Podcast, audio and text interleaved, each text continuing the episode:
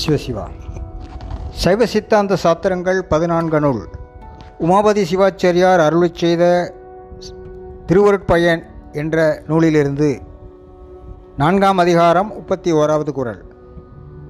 அதாவது திருவருளினது தன்மை அருளின் பெருமை.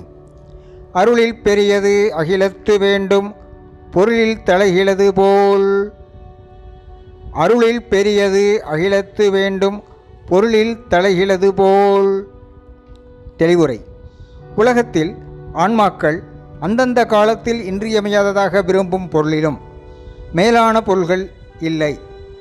அதுபோல திருவருளுக்கு மேலானதும் ஒப்பானதுமான பொருள் எதுவும் இல்லை. இன்றியமையாததாக விரும்பும் பொருளாவது தண்ணீர் அகப்பட்ட தனி வழியில் செல்லும் கோடீஸ்வரன் ஒருவனுக்கு தாகம் ஏற்படுகிறது. அப்போது அவனுக்கு தண்ணீரை விட மேலான பொருள் எதுவும் உண்டோ? இல்லை. அதுபோலத்தான் அருளில் பெரியது அகிலத்து வேண்டும் பொருளில் தலைகிலது போல்